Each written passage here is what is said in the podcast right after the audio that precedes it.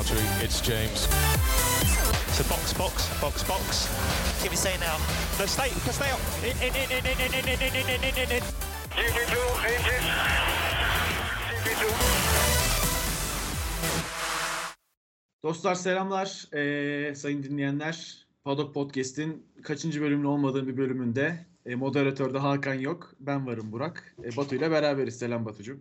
Selamlar. Bugün bir satış yedik yani. Ama ne satış? Ya öyle bir satış ki hani bugün müsait değilim, yarın çekelim gibi bir şey değil hani. Yani ben müsait değilim. Siz çekecekseniz çekine geldi olay ve bunu da podcast günü podcast'te 2 saat kala söylendi. Ve ben sanırım bir 10-12 gün önce beyler şu gün şu saatte podcast yapalım falan diye de bir plan işte ortaya koymuşken oldu. Evet yani gerçekten Hakan Bey yine şaşırtmadı da diyebiliriz aslında yani. Hakan'ı parayla satın almışlar diyebilir miyiz? Yarın işe gidecekmiş. Abicim olabilir. Merak et ya.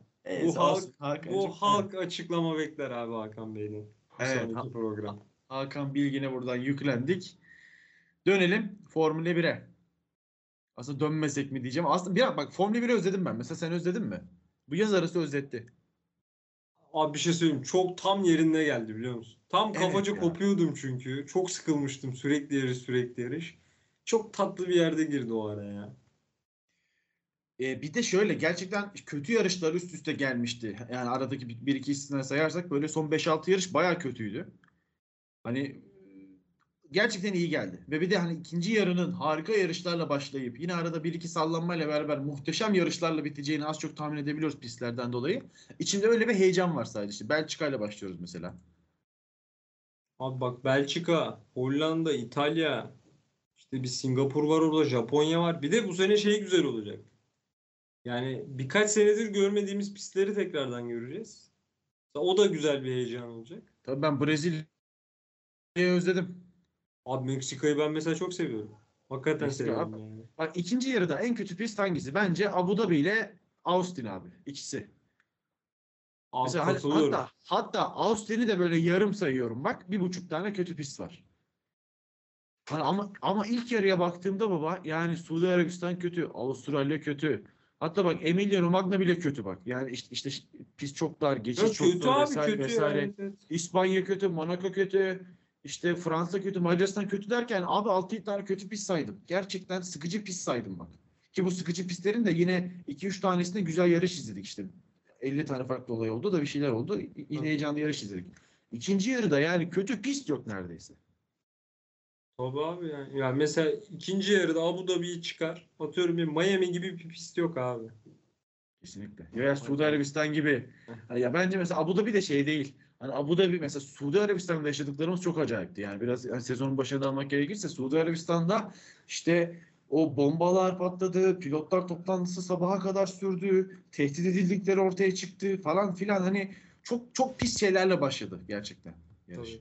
Hani mesela Bahreyn üzerinde de mesela Bahreyn çok güzel pist ama Bahreyn'in bundan galiba bir 10 yıl önce işte iç savaş sırasında 3-4 yıl yarışların yapılmadığını gördük. Yani bundan 2 yıl sonra Bahreyn'de yeni bir iç savaş çıkıp da yine benzer olayların yaşanmayacağının da garantisi yok. Pisti harika olması dışında. Evet.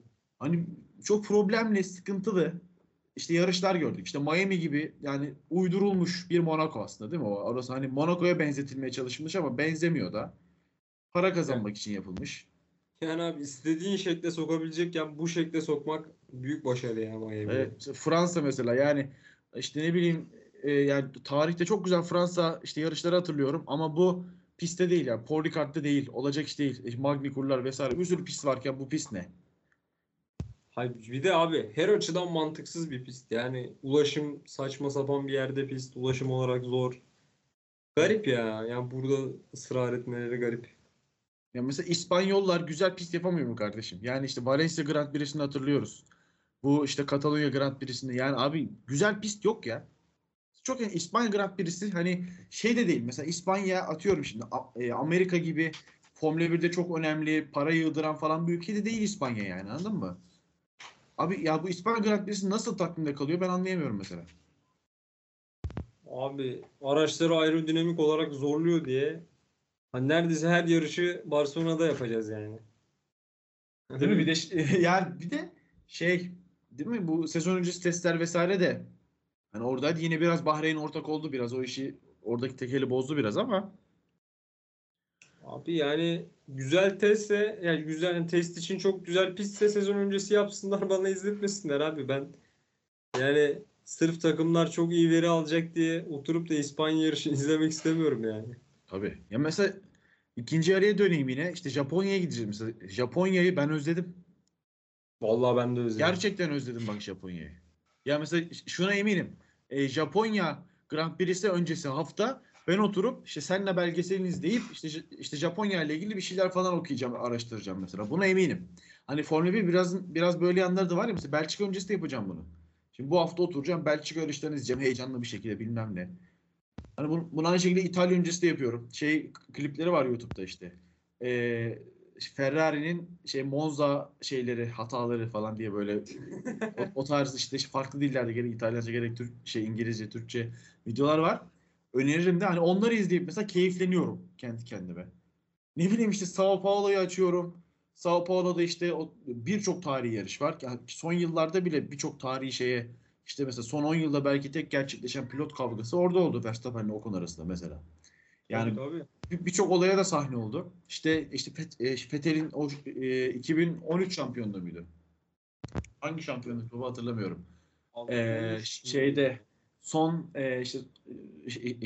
yani hikayeyi hepiniz hatırlarsınız da ben yılı unuttum şu an. Bu işte son yarışta ilk turunda kaza yapıp işte tam tur dönüp problemli bir ön kanatta yarışı işte kazanıp şampiyon oluşu falan filan var mesela. Onu hatırlıyoruz. Lewis Hamilton Mast olayı var Sao Paulo'da yine.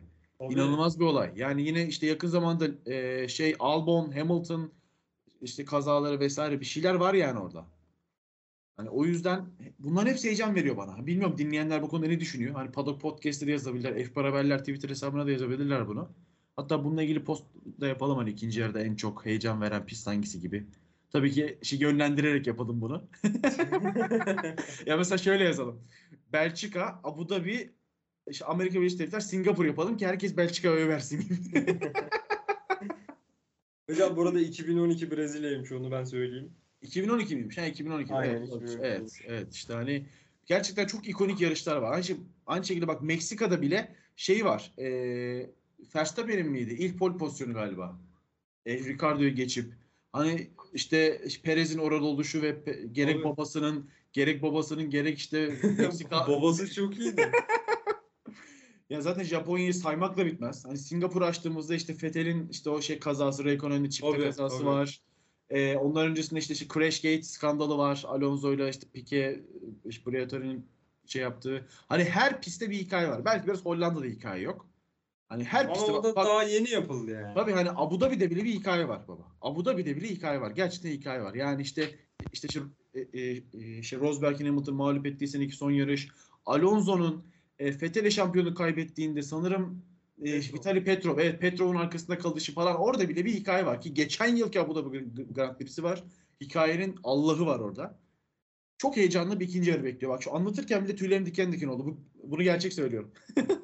Abi bak Abu Dhabi mesela şimdi baktığımız zaman hani kimse çok fazla sevmez Abu Dhabi'yi. Ama mesela pistin bir şanssızlığı da son yarış olması. Yani sezonun ortalarında olsa sezonun şu ana kadarında izlediğimiz pistlerin bir kısmından daha iyi pist abi. Bir de şöyle bir sıkıntısı var. 2010'ların başından beri hani 2010'lardan önce sanırım Abu Dhabi yok. Varsa da son yarış değildir. Sao Paulo son yarıştı. Hani Abu Dhabi 2010'ların başından itibaren son yarış. Hani ve bir yıl ki Rosberg şampiyonluğu dışında belki son yıla şampiyonluk kalmamıştı yani geçen yıla kadar. Hani o yüzden heyecansız, felaket hani kimsenin umurunda olmayan yarışlar geçiyordu bazen. Öyle abi yani çok çok önemsiz oluyor. Yani hiçbir anlamı olmuyordu hatta neredeyse birçok takım için. Hiçbir şey değişmiyordu. Ha evet yani. Mesela oluyordu bu. Abu Dhabi Grand Prix'sinden 2-3 gün sonra pist günleri işte yapılıyordu. Pilotların hepsi hani diyordu yani açıklamalarda pist günlerine genç pilotlar katılırken acaba son yarışta onlar katılsa falan dediklerini hatırlıyorum. Çünkü kimse için bir anlam ifade etmiyordu. Yoksa Abu Dhabi pisti de dediğin gibi belki sezon ortasında olsa başka bir yerde olsa daha heyecanlı şeyler izletirdi. Ama olmadı. Ki Abu Dhabi'nin takvimdeki son yarış olmak için döktüğü parayı bir görseniz hani böyle 3-4 yarış düzenlenir o paraya. Ama adamlar verdiği paranın da karşılığı bir türlü alamıyor kardeşim. Ama geçen sene aldılar be abi. Yani. Geçen sene aldılar yani. Tabii. O kadar para verince de abi son turda şampiyonluk hatayı izleyebiliyorsun yani. Şimdi yavaştan şeye geçelim istersen. Takımlara geçelim Batu. Son sıradan konuşmaya başlayalım. Williams'la başlayalım abi. Williams sezona aslında iddialı başladı diyebiliriz bence. Albon hani işte Russell gittikten sonra başka bir paralı pilot ya da işte yeteneksiz bir sıradan pilot yerine Albon gibi hala bir potansiyel ihtimali olan bir adama gittiler bence. Sen Williams'ın hakkında ne düşünüyorsun? Bu kadrosu hakkında, iki pilot hakkında. Yani şöyle, gerçekten bir ara korkmuştum yani Russell yerine harbiden bir paralı pilot daha gelir mi diye. Ya burada güzel bir tercih yaptılar çünkü hani Red Bull'un zaten izin vereceği ortadaydı. Adam boşta duruyor. Daha önce Formula 1 tecrübesi olan, AlphaTauri'de de az buz iş yapmayan bir adam. Yani bence güzel bir tercih oldu. Bir de ya sorun çıkaracak bir tip değil abi. Yani harbiden oturup işini yapacak. Ve Formula 1'e hala aç, hala heyecan duyan bir pilot. Hani o açıdan bence güzel bir tercih yaptılar. Şimdi seneye de Latifi'yi kovarlarsa İnşallah çok güzel bir fırsat olabilir yani. Çünkü hani normalde baktığın zaman Albon daha iyi bir takımı hak ediyor mu tartışılabilir yani. Daha iyi bir takımda kendini nerede bulabilirdi? Hani bence onu aldıkları için de şanslılar. Latif'in yerine iyi de pilot gelirse bence mis gibi bir pilot ikilisine sahip olacaklar. Ya bence de mesela şöyle bir örnek vereyim. Şimdi hani birazdan konuşacağız belki başka pilotlara ama hani daha böyle işte Guanyu Zhou gibi yani elinden gelenin birazcık fazlasını yapma ihtimali olan bir pilot ki mesela beni şaşırttı. Ben puan bile alamayabilir diyordum. Çünkü hani çok net bir paralı pilot olarak geldi mesela. Aynı şekilde işte Latifi kariyerinde puanı var mı? Sanırım bir puanı var galiba diye hatırlıyorum Latifi'nin kariyerinde ama hani puanı olmayan hiçbir gerçekten bir adım üstüne koyamamış. Hani hem pilotajda hem işte takımı bir yere taşımakta bir pilot. Bu arada alt yaş kategorileri çok büyük başarılar da Latifi'nin. Beni en çok şaşırtan da o zaten. Yani çok büyük başarılar var. İşte onlarca podyumu var vesaire F2'de F3'te ama bu adam burada puan alamayan hale geldi. Hani yıl boyunca da işte bir Albon'un galiba Avustralya'da bir de nerede almış bir dakika? Miami'de aldı. Miami'de almış. Evet, Avustralya Miami'de aldı. 2 puanla toplam 3 puanla hani son sırada yer alıyor Williams. Ve açık ara son sırada yer alıyor. Bir sonraki rakipleri Aston Martin 20 puanda. Hani ben Williams aracının bu kadar kötü olduğunu düşünmüyorum bu arada. Yani Albon bu 2 kere puan aldıysa ki Albon da hani örnek veriyorum George Russell gibi bence top seviye bir pilot değil. Bunu hani yani Formula 1'de kalır kalmaz zaten tartışılıyor bile yani. Top seviye pilot değil. İdare edebilecek bir pilot. Williams'ı götürebilecek, Williams aracı iyi olduğunda puan alabilecek. Kötüyken kötü olacak bir pilot. Bunun yanına biraz iyi bir pilot geldiğinde bile Williams bir anda belki yani puanını atıyorum şu an 3 puanla bitirdiler ya belki 20-30 puan olabilirdi diye düşünüyorum. Abi şöyle ya bir de mesela şu açıdan bakalım. Şimdi sezon başına gidersek Aston Martin çok kötüydü. McLaren kötüydü. AlphaTauri sorun yaşıyordu. Ve Alfa Romeo ve Haas da bazen ayarı tutturamıyordu. Yani aslında orada biraz fırsat da vardı puan alabilecekleri. Ama abi tek pilotlu olmanın sıkıntısı bu yani. Alex Albon bir sıkıntı yaşadığı an tüm hafta sonun gidiyor yani. Ya şimdi Alex Albon da sanki 50 puan almış gibi konuşmayalım tabii. Alex Albon da 3 puan aldı sonuçta ama. Yok abi Latifi ile arasında çok fark olduğu için. Hani evet. Ya şu an mesela sen herhangi bir hafta sonu Latifi'den puan bekler misin abi? Asla. Yani hani adam mor sektör atıp Q1'de elenmiş bir adam yani. Böyle bir adam hani adamın bırak bir yarışı bir turda güvenemiyorsun sen adamı. Hani her an Williams Emilia Romagna Grand Prix'si sonunda 1 puanla 0 puanla Aston Martin'in önünde yer alıyormuş bak. Yok abi başta çok kötüydü Aston Martin falan. Evet. Zaten biraz Williams o konuda yanılttı yani. Albon falan da böyle Q2 falan yapınca insanlar oldu biraz ya bunlar ileri mi gitti dedi.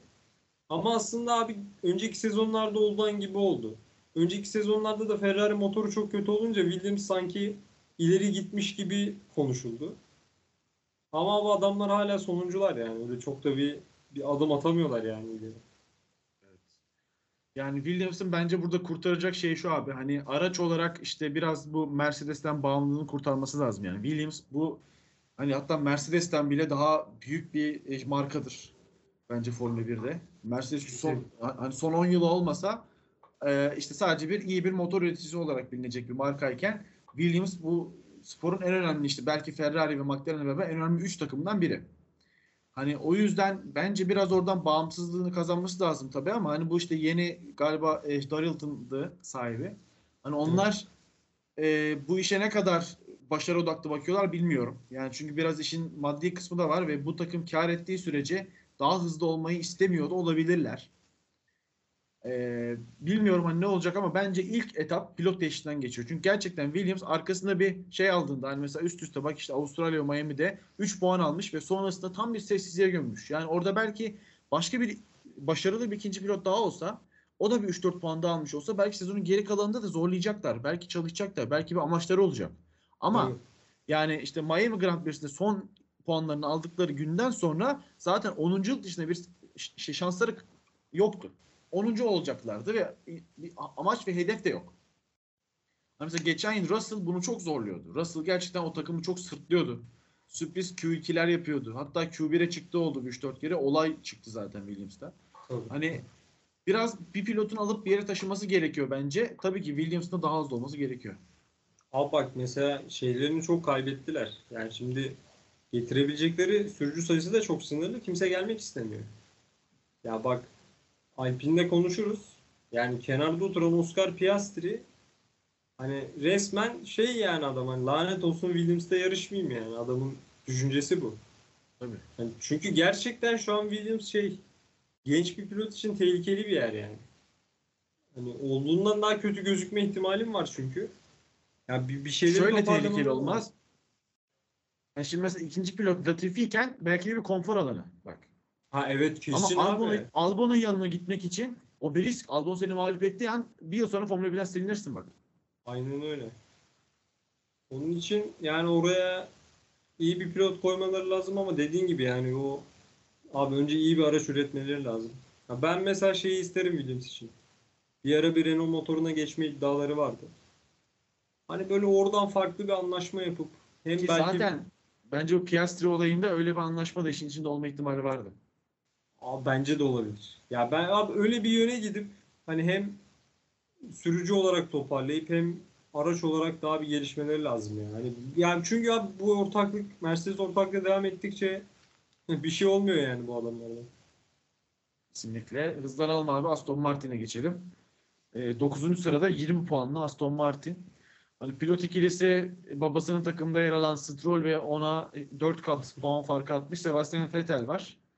Hani sen yine bu ikili arasında ne düşünüyorsun? Ya mesela böyle birbirini kombine eden bir ikili mi sence? Mesela bence değil. Abi bence şu an gridin en zayıf ikililerinden biri yani. Williams'la beraber evet. Yani Vettel fanları küfür etmesin bana da. Vettel'den yani daha çok Stroll'le ilgili bir şey bu. Vettel'le de ilgili de. Ya Vettel bak Vettel iyi bir ikinci pilot olurdu. İşte hızlı bir genç pilotun yanında tecrübeli iyi bir ikinci pilot olabilirdi mesela. Ve bence Formula 1 kariyeri devam ederdi. Ama Stroll varken yani neredeyse Aston Martin batacak. Öyle bir yere getirdi zaten. Sözünü böldüm Batu'cum sen devam et. Yok. Abi ben şunu söyleyeyim. Aston Martin'in problemleri pilottan çok daha öte yani. Bir kere adamlar yaptıkları aracı anlamıyorlar. Yani hiçbir şekilde abi bu sezon 2 yarışta falan şey gördük. 3. antrenman turunda en hızlı 4. araç olarak gözüküyorlar. Sıralama turuna geçiyoruz. Q1'de eleniyorlar. Yani böyle bir şey sıkıntıları var.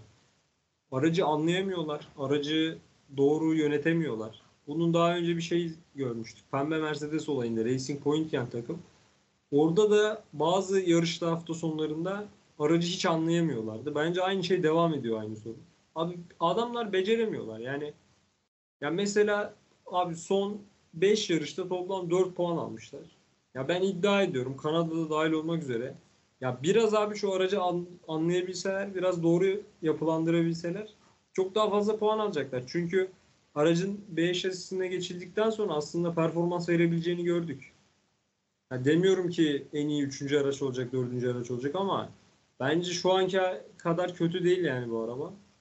Yani orada bence problem çok daha ciddi ya. Nasıl toparlayacaklar bilmiyorum yani.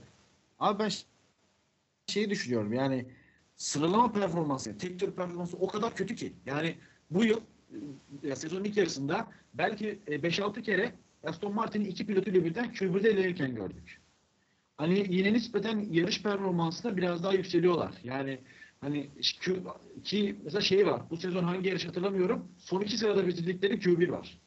Bayağı Stroll 19, Vettel 20 bitirdikleri Q1 var abi. Ama bu kadar kötü tek tura rağmen hani yine işte Emilia Romagna'da ve Azerbaycan'da 5 ve 8 puan almışlar ki hani grid'in sonlarında yer alan bir takıma göre 5 puanda 8 puanda güzel puan. Abi yarış temposu fena değil. Yarış temposu aslında kötü değil işte ama o ayarlayamıyorlar bir türlü aracı. Yani tek turu da gerçekten felaket araba. Evet bir de Stroll hani 4 puanı var. 4'ü de 1 puan abi. Birer puandan.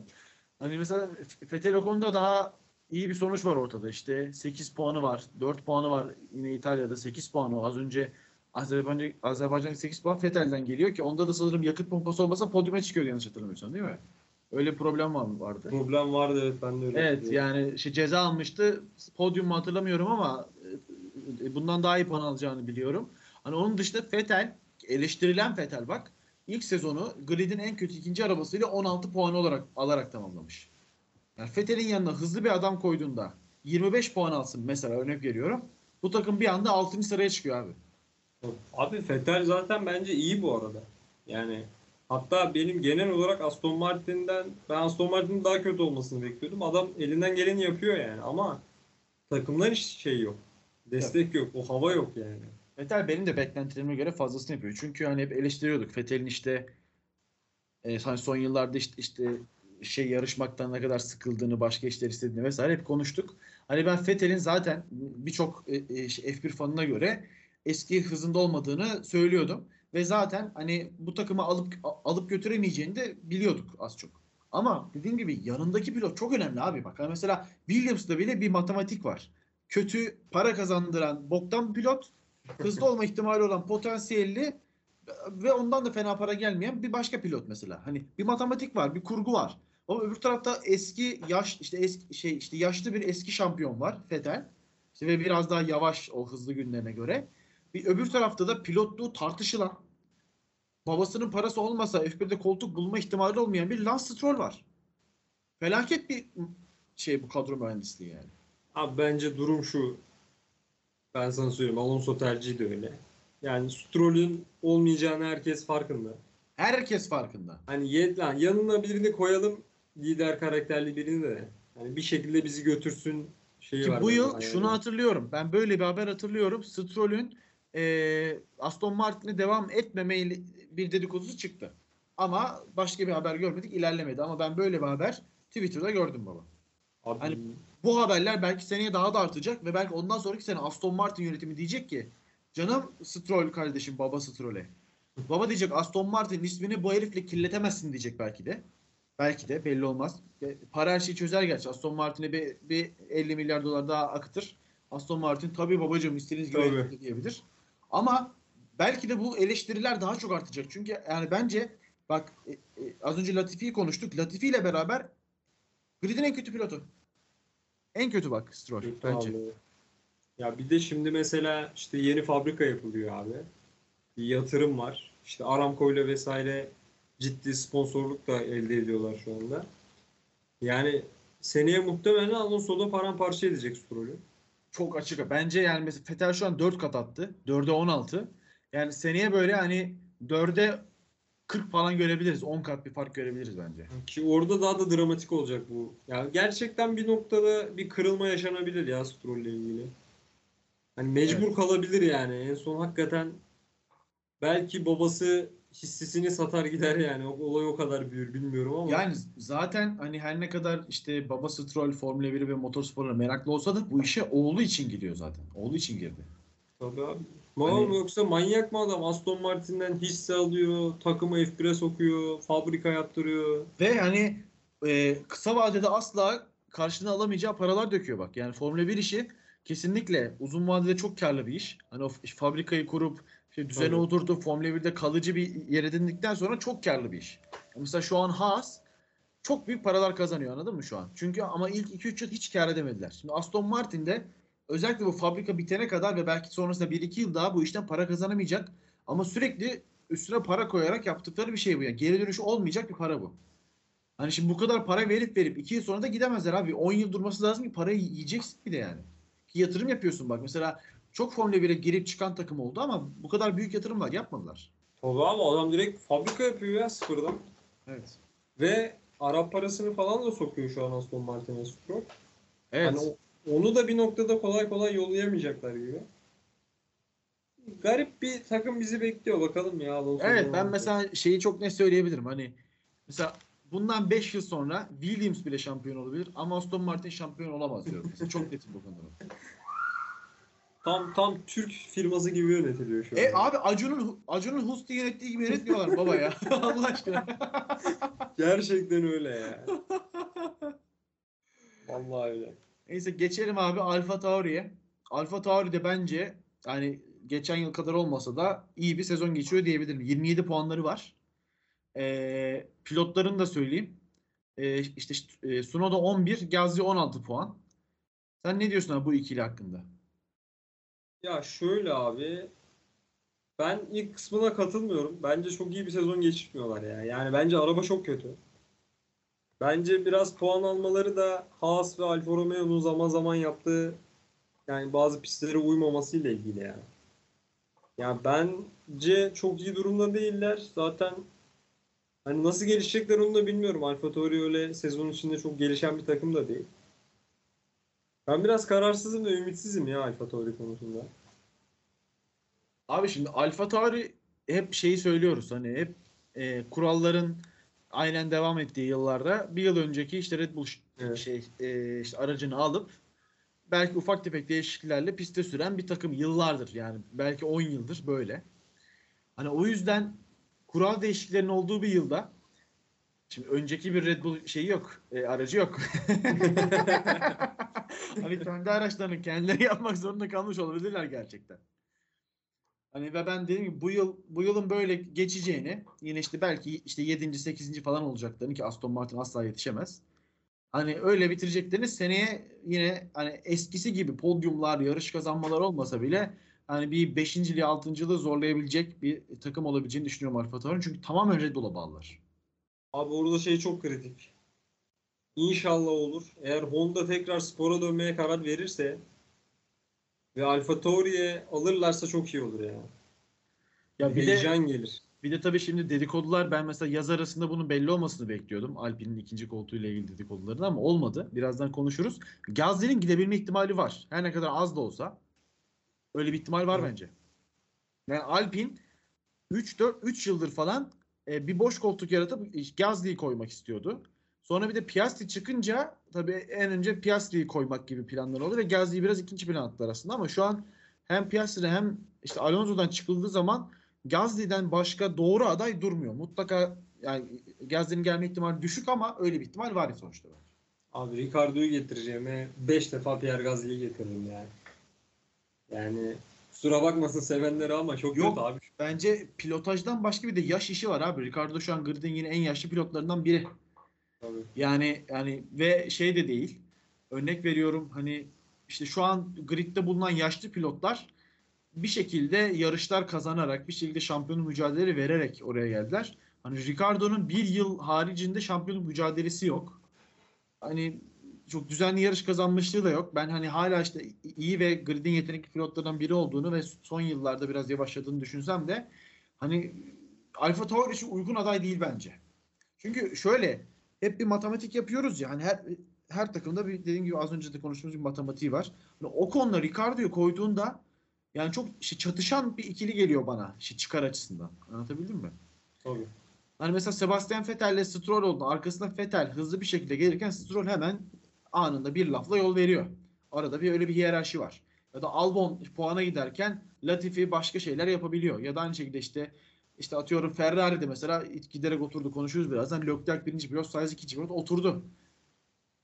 Mesela şeyin problemlerinden biri de o olur. Alfa Tauri tabii Gasly'nin gelişi de aynı şekilde. Gasly o konuda çok tutan bir ikili değil. Ama çok da fazla şansları yok gibi yani. Ricciardo olur, Gasly olur ya da F2'den başka bir adam, ama F2'den başka bir adam, hani başarılı adamları da oturtamazsın. Çünkü hepsinin zaten yeri var. Evet. Bence Gasly ihtimali hala duruyor. Tabii şimdi orada Alfa Tauri de biraz patlıyor yani. Eğer Pierre Gasly giderse abi kimseyi koyamıyorsun ya. Yani abi, belki abi Yuri Vips'i koyabilirdin en olası şey. Adam ırkçılık damgası yedi. Çok zor onu şu an getirip. Evet yani eğer olsa bile bir yıl bu olayın soğuyup üzerinden hani işte Yuri Vips'in yine başarılı sonuçlar alıp bir şeyler yapması gerekiyor. Sanırım Red Bull yine takım desteğini üzerinden çekmedi. Yanlış hatırlamıyorsam. Evet. Hani o yüzden hani bunu unutturması için belki yine başarılı sonuçlar edip bu olayın bir yıl falan bir kenarda durması gerekiyor. Dediğim gibi o olay olmasaydı belki böyle bir risk alabilirlerdi. Seneye işte Tsunoda 2 yıllık Formula 1 tecrübesiyle onu koyup yanına Yuri Vips yapabilirlerdi belki. Ama o ihtimal de ortadan kalktı gerçekten. Zor yani şu an. Honda alsın Honda. Valla F1 için en güzeli bu olur abi. Bence. Abi Honda'nın olmadığı formülde zaten Tsunoda'da niye hala Alfa Tauri'de, onu da ben mesela anlayamıyorum. Honda hala motora destek sağlıyor çünkü. İşte. Ama mesela ben Tsunoda'nın geçen sene felaket performans olmasına rağmen bu yıl topladığını düşünüyorum bu arada. Şanssızlık hani, onunki. Geçen seneki gibi bir araba olsaydı bu sene daha çok konuşurduk onu. Bir de şöyle bir şey var ama. Şimdi mesela Tsunoda'nın puanlarına bakıyorum abi. Hani şimdi az önce de konuştuk. Şimdi Stroll hep 1 puan almış dedim ama adam 4 tane yarışta puan aldı. Aynı şekilde birazdan yine başka pilotlarla konuşacağız. Abi Tsunoda sadece 3 yarışta puan alıyor. Hani 11 puanı var ama biri 4, biri 6 puan, biri de 1 puan. Hani aslında 2 yarış ona puan kazandırmış. 2 yarışta işler yolunda gitmiş. Diğer hiçbir yarışta işler yolunda gitmemiş yani. Bir şekilde gerek teknik gerek kendi pilotajıyla ilgili problemler yaşamış. Yani bu da problem mesela. Ama adamın psikolojik problemi var. Yani F1 pilotu olmuşsun hala öfke kontrolü sağlayamadığın için. Abi bak hani yani şeyi çok acayip. Mesela ben kendimizden yaşça büyük insanlara saygı duymamız gerektiği konusundaki yerleşik fikre karşı çıkan bir insan. Hani yani ben bir insana saygı duyulacak bir insan olduğu için saygı duyuyorum mesela, tamam mı? %100 katılıyorum. Ama Alonso'ya ettiği bir küfür var, hatırlıyorum. Hani Alonso'ya ettiği küfür, bir de Alonso'ya ettiği küfür de kendisi hatalıydı. Yani kendisinin hatası vardı. Bak kendisinin de hatası, hatırlıyorum pozisyonu. Kendisinin de hatası olan bir pozisyonu Alonso'ya gariz küfretti ya. Bizzat küfretti yani. Ve bu bütün dünyaya gitti kayıtlarla. Hani bundan sonra mesela ne bileyim Yuri Vips'in ırkçılıkla ilgili ki yani bu olay bu arada hani hatırladığım kadarıyla video şeydi mesela. Hani böyle bir yayında mı değil mi? Yayında oldu. Evet yani bir Twitch yayınında başka biriyle konuşurken ettiği bir laf. Hani ben eminim ki en ırkçılığa karşı olan bizler ve hatta bizden daha karşı olan birçok insan bile belli başlı arkadaş ortamlarında o lafla benzer hatta belki daha ağırlarını etmişizdir. Bak etmişizdir yani, anladın mı? Adamın o lafla alıp atıyorsun. Bence mesela Tsunoda'nın ettiği tüm grid ettiği küfürler artı Alonso'ya karşı kendi hatalıyken ettiği küfürden sonra abi bu spordan uzaklaşmalıydı artık bu adam mesela. Abi ben sana bir şey söyleyeyim ya. O biraz hem kimse üstüne gitmedi olayın hem de ya tatlı duruyor ya adam. Ya o yüzden abi ya bunun da böyle yaramazlıkları var gibi bir şeye giriliyor medyada. Ya bana garip geliyor abi gerçekten, hani direkt bir kişiye küfür ediyor çünkü adam. Alonso olayını ben de hatırlıyorum yani. Abi bilmiyorum, garip geliyor ve bu kafayla ne kadar başarılı olabilecek onu da bilmiyorum yani. Hala gerçekten çocuk çünkü yani. Hani hala odaklanamıyor diye ülke falan değiştirtiyorlar. Hani farklı yerde yaşa falan diyorlar. Yani garip, bilmiyorum. Ya ben mesela böyle adamları sevmem. Şöyle adamları sevmem. Hani Honda'nın verdiği sponsorluk parası olmasa Formula 1'de koltuk bulma ihtimali olmayan bir adam Tsunoda. Evet. Ben böyle adamı sevmiyormuştum. Mesela ben Carlos Sainz gibi adamı seviyorum, anladın mı? Adam her takım değiştirdiğinde elinden geleni yapıyor. Oradan oraya. Arkasında bir Estrella Galicia dışında bir alkolsüz bira firması dışında bir dayanağı yok.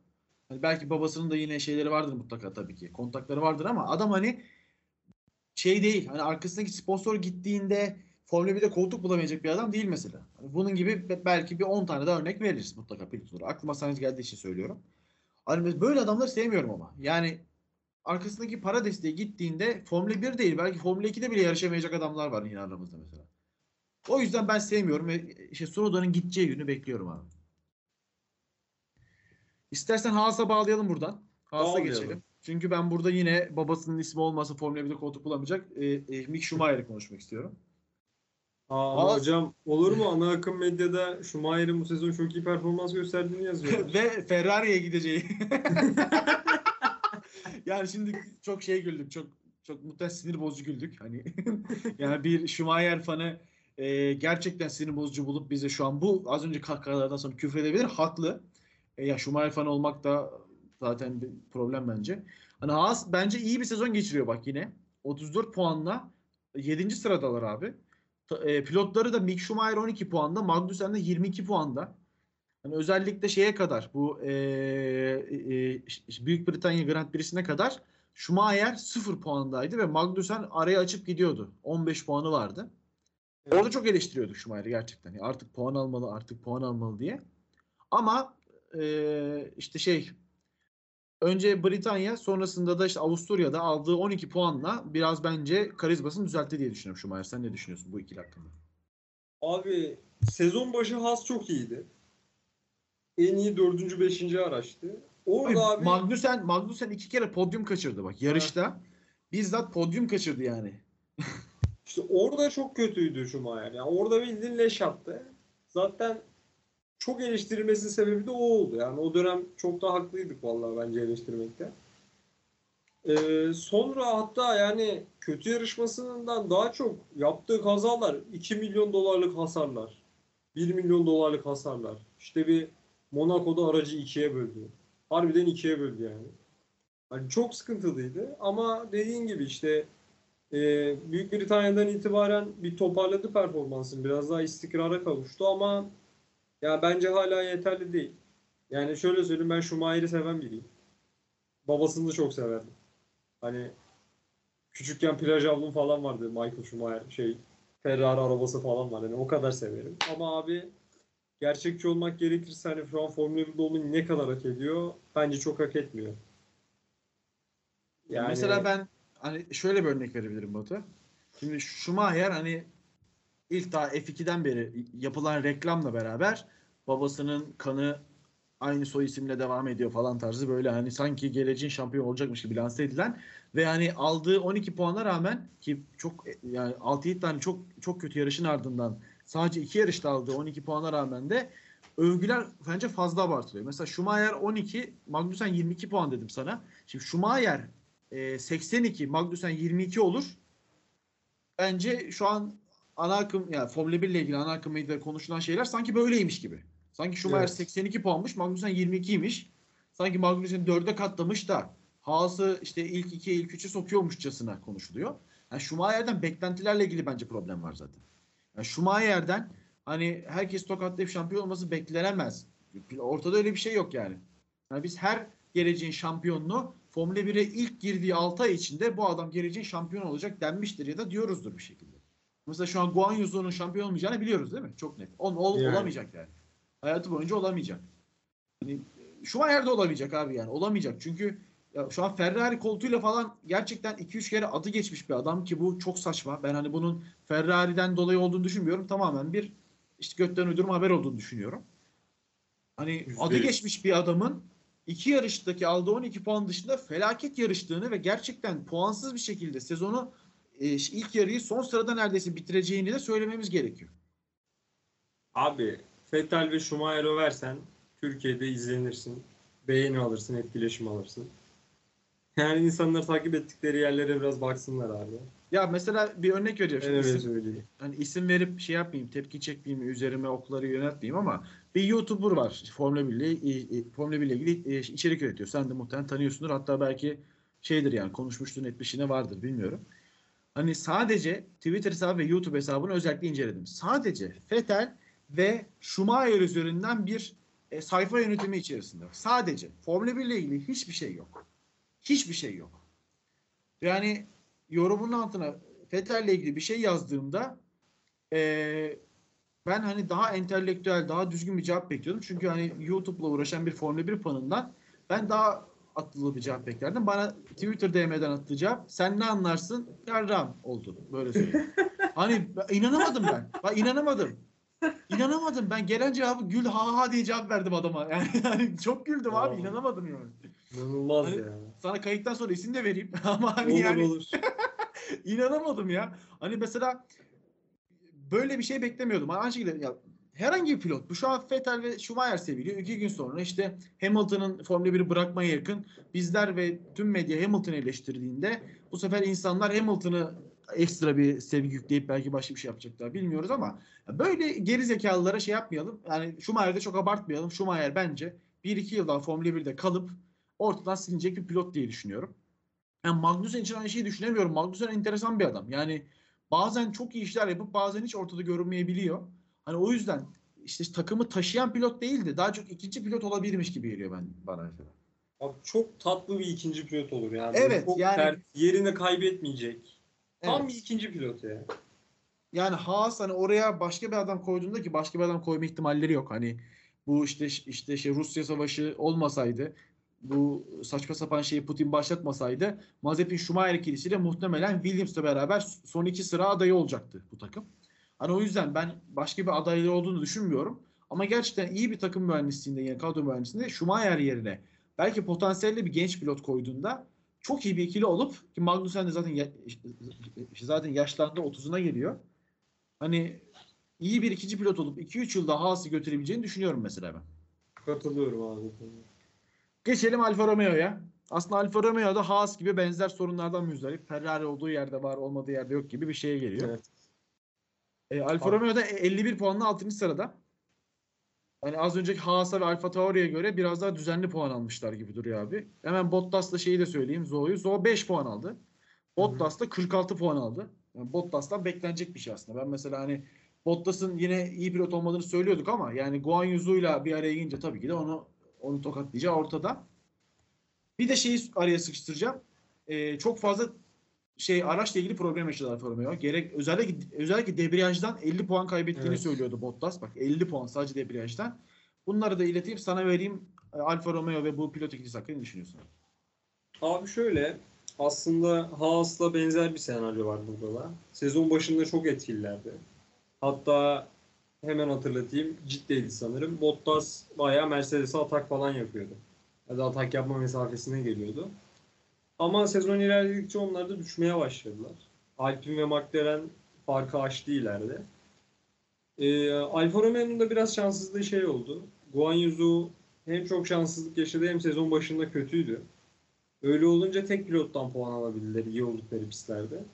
Sonlara doğru Guanyu Zhou işte sıralamalarda yenmeye başladı Bottas'ı. Biraz daha iyi hale geldi ama bu sefer de araç kötü. Yani 4 yarıştır puan kazanamıyorlar.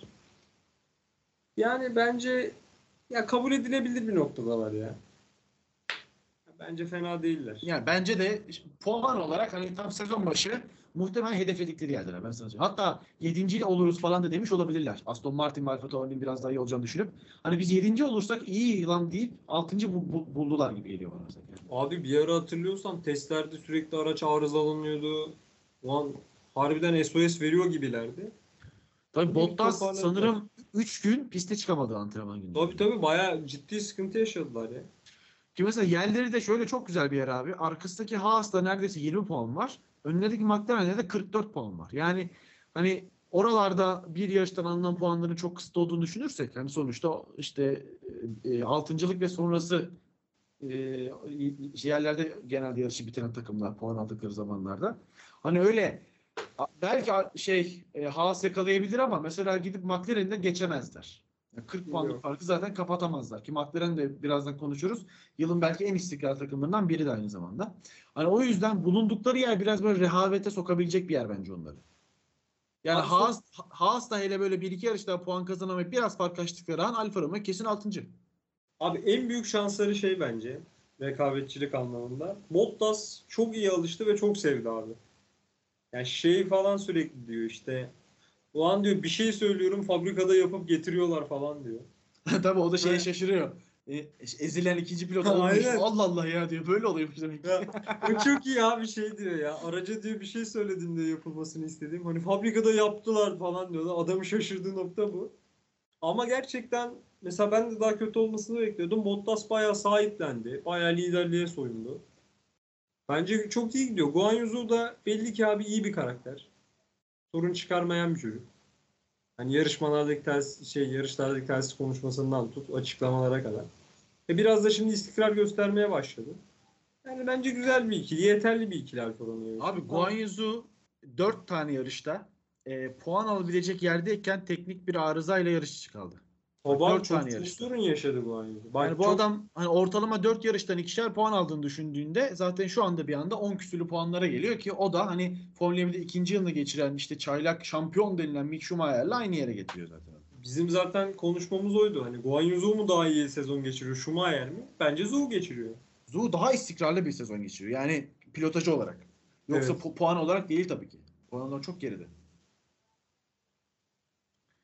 Evet abi geçelim McLaren istersen. Geçelim abi. Bence Ricardo istifa ya. Bence hani McLaren'de yine 5. sırada 95 puanla ki çok şeyde Alpine'le birazdan konuşacağımız Alpine'le bir şeye giriyorlar. Yani bir gerçekten ikinci yarı bence bir dördüncülük savaşı göreceğiz çok net. Aralarında 4 puan var Alpine'le. Pilotları söyleyeyim yine. Daniel Ricciardo 19 puan almış. Lando Norris 76 puan almış. Yani neredeyse 4-5 kat civarı bir yine puan farkı var arada. Yine McLaren hakkında ve bu ikili hakkında ne diyorsun? Abi McLaren sezonuna çok kötü başlamıştı. Hani hemen çabuk unutuluyor ama sezonun ilk 1-2 yarışını hatırlayalım. Özellikle ilk yarış falan felaketti yani. Hatta şey hatırlıyorum. Sıralamada Ricardo Q1'de elenip Norris de Q3'te 15. Q2'de 15. olmuştu galiba. Yani bayağı sonlardalardı. İşte bir fren kanalı problemi vesaire. Onları çözdüler. Ondan sonra ya belli bir seviyenin üstüne çıktılar. Hani belli ki bu adamlar bu sezon ilk 3 takımı yakalama ihtimalleri yok. Yani o tren kaçtı. Ama belli ki aracın dediğin gibi istikrarlı olmasıyla da birlikte alttaki 5 takımdan da kopmuş durumdalar. Şu an tam bir Alpine düellosu olacak yani McLaren. Birbirlerine yakınlar. Alpine daha hızlı ama Alpine'de de daha çok teknik dayanıklılık problemi çıkıyor. Yani orası güzel bir kapışma olacak ama yani daha ne kadar bir pilot yarışmaya sabredecekler onu bilmiyorum. Ya mesela şu an Ricardo ile McLaren arasındaki iplerin koptuğu ortada. Koptu net. Hani şimdi sezonun ikinci yarısında da Ricardo şimdi kendini kanıtlamak için bir şeyler yapabilecek durumda mı? Bence öyle bir durumda değil artık Ricardo. Değil abi yani. Ki ben mesela Ricardo'nun son yarışlarda toparladığını düşünüyorum. Yani son 4-5 yarışta puan aldı ya da işte bir şekilde o sert lastik hatası yaptılar. Hangi yarışta hatırlamıyorum. Leclerc'in de yaptı. Sanırım Macaristan'dı. İşte o yüzden Macaristan. geri düştüğünü vesaire de hatırlıyorum. Hani biraz toparladı ve düzenli bir şekilde ilk 10 yani 10. sıra ve çevresinde iki öne iki arkasına yer almaya başladı ama hem Ricardo kariyerinde bir adam için hem de McLaren hızında bir araç için bu performans yeterli değil. Sezona böyle başlasaydı bu performans geliştirebilir derdik. Ama sezonun ortasına geldiğimizde 10. sıra ve etrafında dayanmak McLaren için başarı kıstası değil abi. Çünkü Norris öbür tarafta sürekli podyumu zorluyor. Sürekli. Tamam. Elinden geldiğince podyumu zorluyor adam. Abi yani Ricardo yarış kazandıktan sonra bile toparlayamadıysa daha ne zaman toparlayacak abi McLaren'de yani. Ki Emilia Romagna'da sanırım podyumu var Norris'in. Yanlış görmüyorsam. Bir tane var evet. Bir podyumu var. Hatta en hızlı turu da onda. 19 puan almış orada çünkü. Hani Norris'in puan çizelgesine de baktığınızda sadece 3 yarışta puan alamadığını görüyoruz. Diğer tüm yarışlarda puan almış. Çok istikrarlı, çok düzenli gerçekten.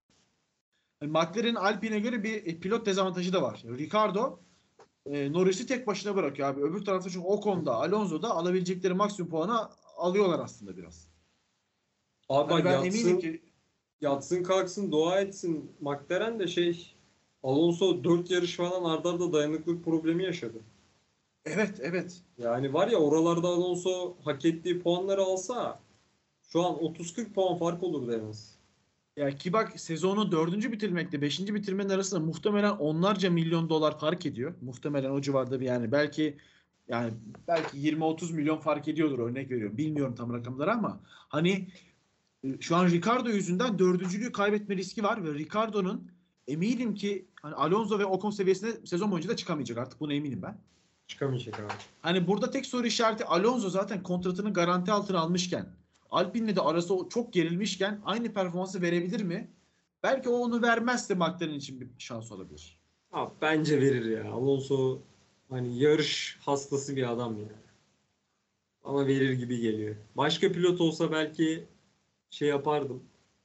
Bak, verir mi derdim de Alonso verir ya. Şimdi şuraya getireceğim lafı. Ondan az önceki şey yaptım Batu. Hani şu an Ricciardo'yla önümüzdeki seneki kontratı feshetmek için görüşüyor ya McLaren. Evet. Bence Piastri de zaten boştayken bence yani ikinci yarıya da devam edilmemeli mesela. Ben Formula 1'de önceden çok görürdük abi. Çok kötü pilotların işte bu şey işte tatilde, bir aylık tatilde gittiğini ve yeni pilotların geldiğini çok görüyorduk. Artık görmüyoruz. Yani daha sponsorlarla ilgili daha bağlayıcı kararlar var muhtemelen. Ama Ricciardo bildiğim kadarıyla ciddi bir sponsorluk bütçesiyle de yarışmıyor yani. Ricciardo kendi aldığı kontratla yarışıyor. Hani o yüzden Ricciardo'ya 10 milyon, 15 milyon artık kaç milyon deniyordu hatırlamıyorum. Sen hatırlıyor musun? 17 falan istiyor Ricciardo. Yani 17 milyonluk kontrattan çıkıp ki yani 17 milyon seneye için zaten bu yılla beraber belki 20 küsür milyon alacağı vardır Ricciardo'nun. Evet. Yani ondan çıkıp yerine Piastri gibi bir adamı getirip ikinci yarı dördüncülüğü aldığında belki daha çok para kazanacaksın. Ama Piastri'yi alabilecek misin sen bu sene? Yani onu bilmiyorum. Sonuçta test pilot kontratı sezon sonuna kadar devam ediyordur. Evet. Ama mesela aynı şekilde Alonso da Alonso gidecek, ikinci yarıda Alpine'le yarışmayacak falan diyorlardı.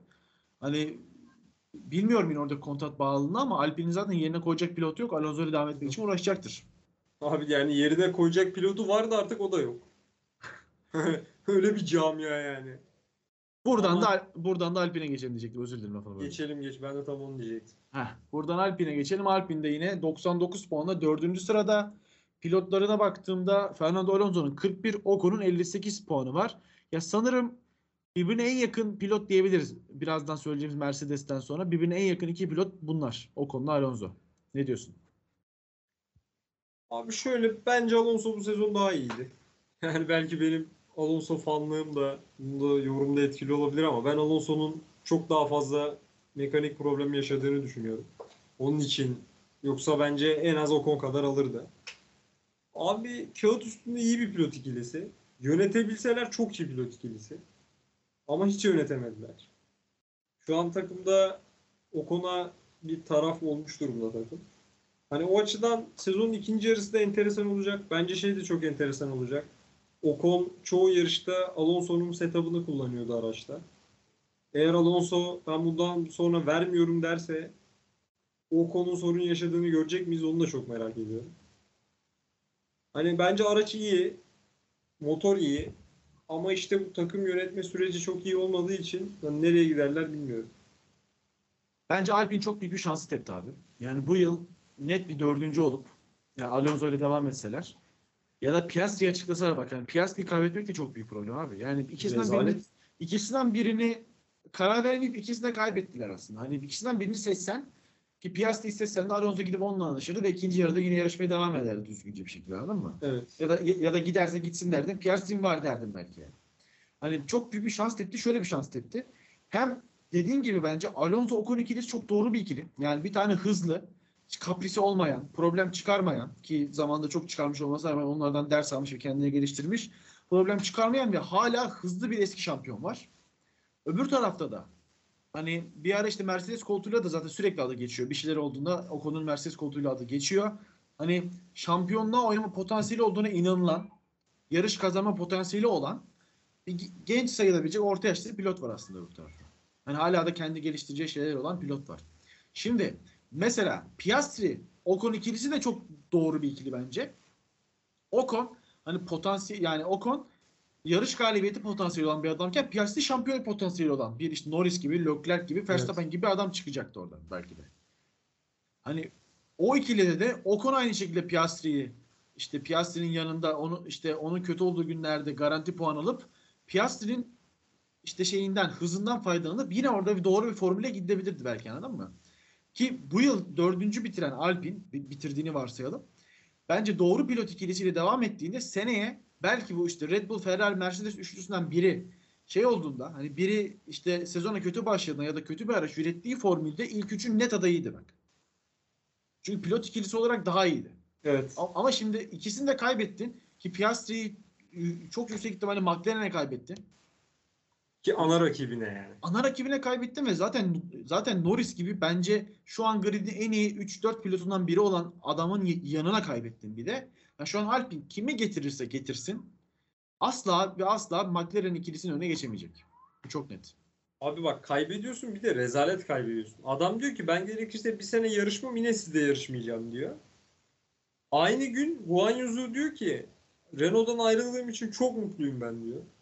Yani hem pilot kaybediyorsun, hem süreci yönetemiyorsun, hem genç sürücülere de aslında resmen buradan şey çıkıyor yani. Ulan diyecekler, bu Renault'da bize gelecek yok. O mesajı da veriyorsun. Abi ben hani bunu bir önceki podcast'te de konuştuk. Ben bu Piastri'nin baş kaldırısının tüm bu alt yaş kategorilerindeki pilotlar için bir şey olduğunu düşünüyorum. Eğer koltuğu McLaren'den alırsa tek şanslarının o bel bağladıkları ve onları sömüren işte ana takım dışında bir şansları da olabileceğini onlara hatırlatacağını düşünüyorum ve takımdan da korkacağını düşünüyorum. Abi mesela öyle. Atıyorum şimdi şeyden gidelim, Toto Wolff'ten gidelim. Aslında Russell'a iyi bir plan sundu değil mi? Dedi ki ben seni 3 yıl dedi ama 4 yıl hatta Russell'da bir yıl fazla yarıştım diyor. 3 yıl dedi sonra 4 yıl orada yarıştıracağım ve seni Mercedes'e kesin çıkaracağım dedi. Bu evet. İşte yarış kazanma hatta şampiyonluk potansiyeli olan bir araca çıkmak için doğru bir yoldu ve Russell sabretti. Ama Ocon'a aynısını yapmadılar. Ocon'un kariyeri neredeyse bitiriyordu Toto Wolff. Neredeyse Formula 1 kariyeri bitiyordu. Ocon Fransız olmasa belki de bitmişti abi. Kesinlikle bak gerçekten bak, bitmişti belki. Yani. Ki Ocon da hani yine dediğim gibi az önceki gibi gridin en iyi 3 pilotundan biri olmasa da hani en iyi 10 pilotundan biridir mutlaka Ocon'da. Tabii. İyi pilot yani kötü pilot değil Ocon mesela. Hızlı bir adam. Yok hani, pilot değil.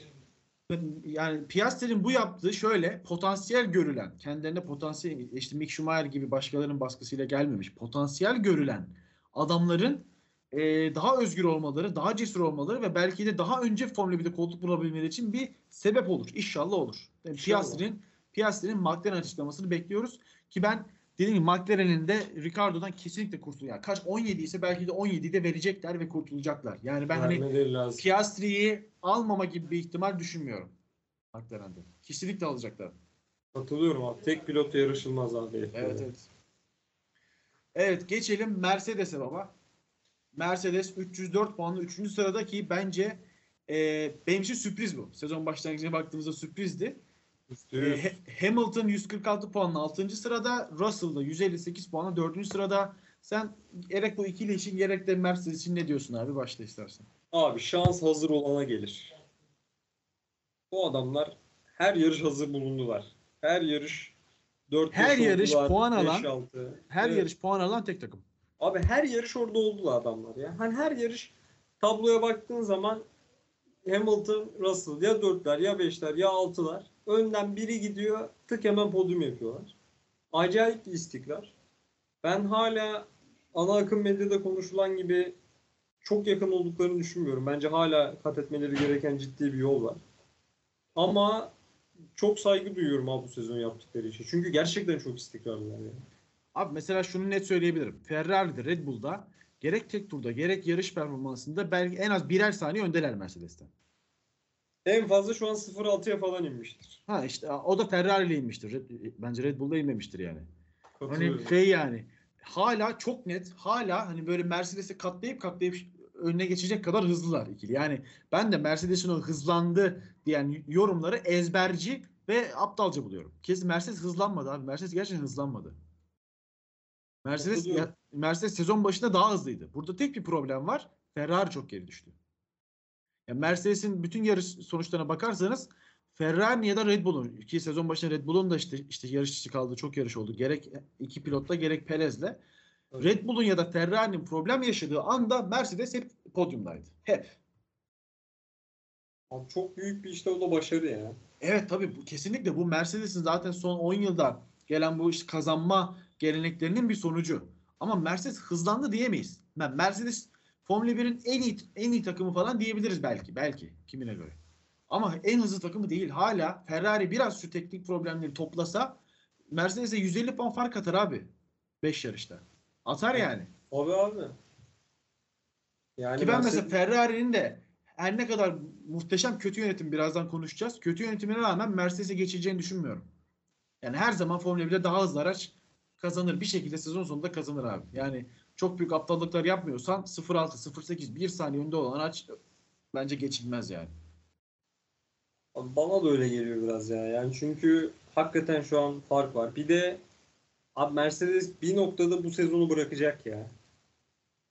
Yani ister istemez gelecek sezonun aracına bakmaları lazım. Hele ki konsept değiştireceklerse kesin bir yerde kopacaklar. Bence şöyle bir şey var. Ferrari sezona hızlı bir başlangıç yaptı diyelim. Üst üste Belçika, Zandvoort, İtalya yarışlarıyla birlikte 30 olan puan farkını işte 70'e 80'e 100'e çıkardı. Tamam mı? Mercedes de bu sezon biter. Abi Mercedes kontağı kapatır abi. Der ki 3.'lüğümüz garanti. Seneye gözümüzü şeye dikelim, Red Bull'a dikelim derler. Abi katılıyorum. Ki bak bence konsept değiştirecekler seneye. Çünkü bu tasarımla abi kesin değişecekler. Bak şu an yani. Hani şu an 304 puan almalarına kesinlikle kanmayalım. Bu araç yavaş bak. Bu araç Alpine'le, McLaren'le falan işte yarışıp onların biraz önünde yer alacak bir araç. Biraz da pilot farkıyla. Pilot hani, farkıyla şu evet, an evet, zaten. Pilot, yani bence en iyi pilot ikilisi mesela kesinlikle Mercedes. Hiç tartışmam kimseyle bunu. En iyi bak. Evet, yani o yüzden Mercedes biraz pilot gerekli. Biraz da işte son yıllardaki başarı geleneğiyle falan. Bence önde çünkü arabaları Alpine'de McLaren hızından neredeyse bak. Ama aralardaki puan farkı. Alpine'le McLaren 94 işte 99-95 puanda, Mercedes 304 puanda. Hani bu kandırmasın, eminim Toto Wolff'u kandırmıyordur zaten bu. Ama taraftarları ve fanları çok kandırıyor bence. Kandırıyor abi, medyayı falan çok kandırıyor ya yani, yorumcuları. Ama gerçekten öyle değil yani durum. Yani evet şeyler net üçüncüler mesela. Ama abi ön tarafta hala çok fark var yani, hala kafa tutamıyorlar. Çok zor. Yani hani çok böyle Macaristan'daki gibi işte havanın ekstrem soğuk olması falan, hani böyle ekstrem bir durum olursa ancak kafa tutma ya da işte şey böyle olur. Hani işte yarışın son 10-20 turunda bir güvenlik aracı çıkıyor da farklar kapanıyor. Yoksa aralarında ortalama bir 30-40 saniye oluyor mesela Verstappen'le bir en öndeki Mercedes pilotunun. Abi Verstappen Macaristan'da 10. başladı. Güle oynaya kazandı yani. Bu mu Mercedes'in yaklaşmış hali? Evet. Sonuç yanıltmamalı yani kimseyi. Katılıyorum abi. O yüzden o zaman Ferrari'ye geçelim. Yavaş yavaş sona yaklaşıyoruz. Hocam şimdi ben Binotto'nun akıl sağlığını kaybettiğini düşünüyorum. Binotto'yu Tsunoda'nın psikoloğuna göndermeyin de başka psikoloğa gönderin. O psikologda da bir şey var. O muhtemelen %50 burslu okumuş bir özel üniversitede. Gazoz kapağından %50 indirim çıkan bir üniversite. Oğlum artık %50 indirim bile acayip bir para ya. İnanılmaz bir şey olmuş ya. Bunun üzerine ayrı bir ekonomi programı yapmamız lazım. Evet abi lazım. Şok oldum. Ferrari'ye dönelim. 334 puanla ikinci sıradalar. Pilotları da Sainz 156, Leclerc de 178 puanda. Bence yani şimdi yine en son bir pilotları da hızlıca belki konuşuruz ama ikili olarak yine birbirine en yakın ikili bence burada. Abi evet. Yakın ama abi ya vallahi bu takım gerçekten adamı bitirir yani. Psikolojik şimdi mesela olarak. Şeyi düşünüyorum. Leclerc'in gerek arızadan gerek takım hatalarından dolayı kaybettiği bir 50-60 puan kesin vardır ki fazlası vardır. Çünkü yani birinciliği kaybettiği oldu 2-3 kere. Belki 100 puan var bak. Belki 100 puan var öyle kaybettiği. Sainz'in de vardır bir 50-60 puan, anladın mı? Sainz'in de işte İşte hatalı pit stop'tan dolayı kaybettiği podyum var. Aracı yandı, kaybettiği ikincilik var. Yani bu ikisi de belki toplamda 150-200 puan daha fazla alabilirlerdi. Evet. Ki 150-200 puan demek Ferrari'yi takımlar şampiyonluğuna, muhtemelen Leclerc'i de pilotlar şampiyonluğunda şu anda en önde koyacak. Evet. Abi bu takımın sorunu mental. Yani bu takımın yöneticilerinde çok ciddi bir problem var.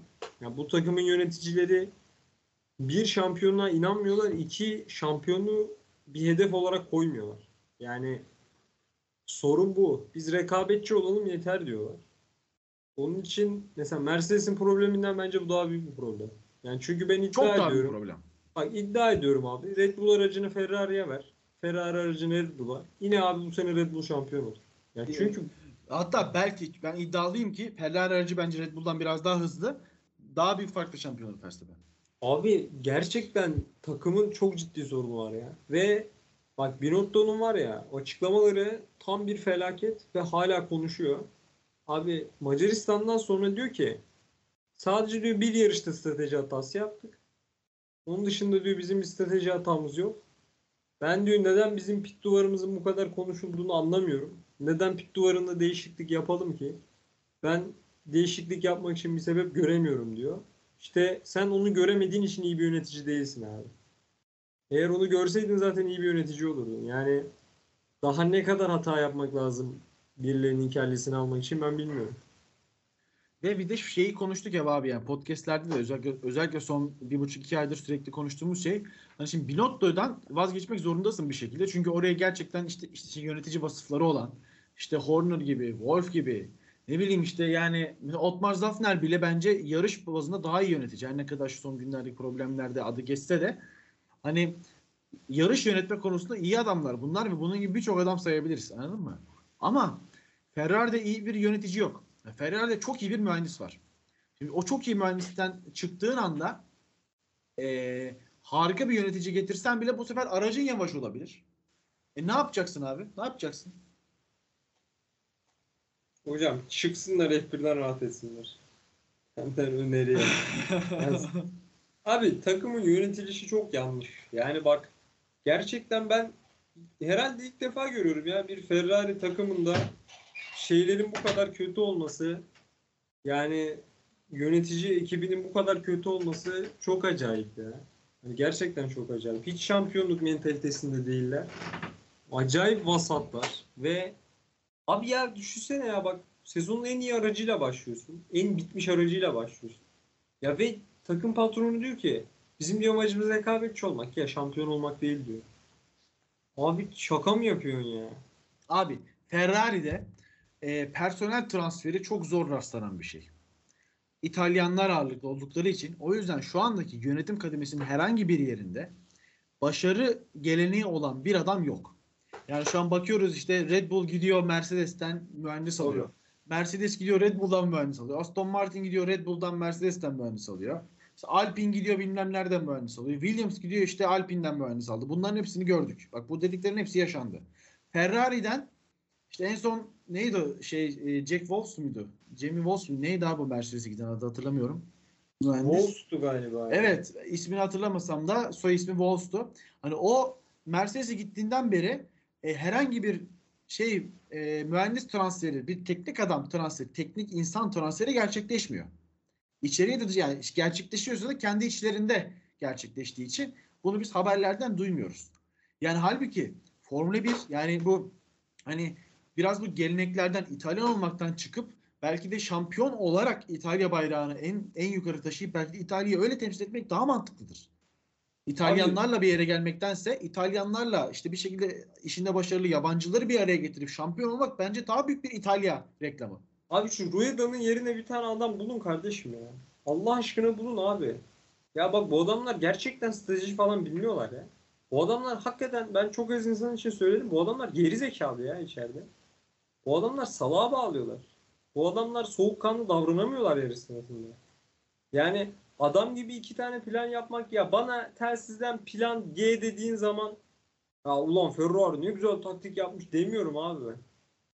Bana adam gibi iki tane strateji belirleyin onunla gidin. Lan en kötü bari kopyalayın yani yanınızdaki takımları. Onu da yapamıyorlar. Ya Macaristan'da Verstappen lastik ısıtma turunda sert hamuru deniyor. Ve Red Bull diyor ki sert hamur bugün olmaz. İptal ediyorlar sert hamuru. Ya senin strateji ekibin o kadar gerizekalı ki. Yarış sırasında bile sert hamur takıp sorun yaşayanları analiz edemiyor. Gidip yarış kazanabilecek pilotuna sert hamur takıp kaybettiriyorsun.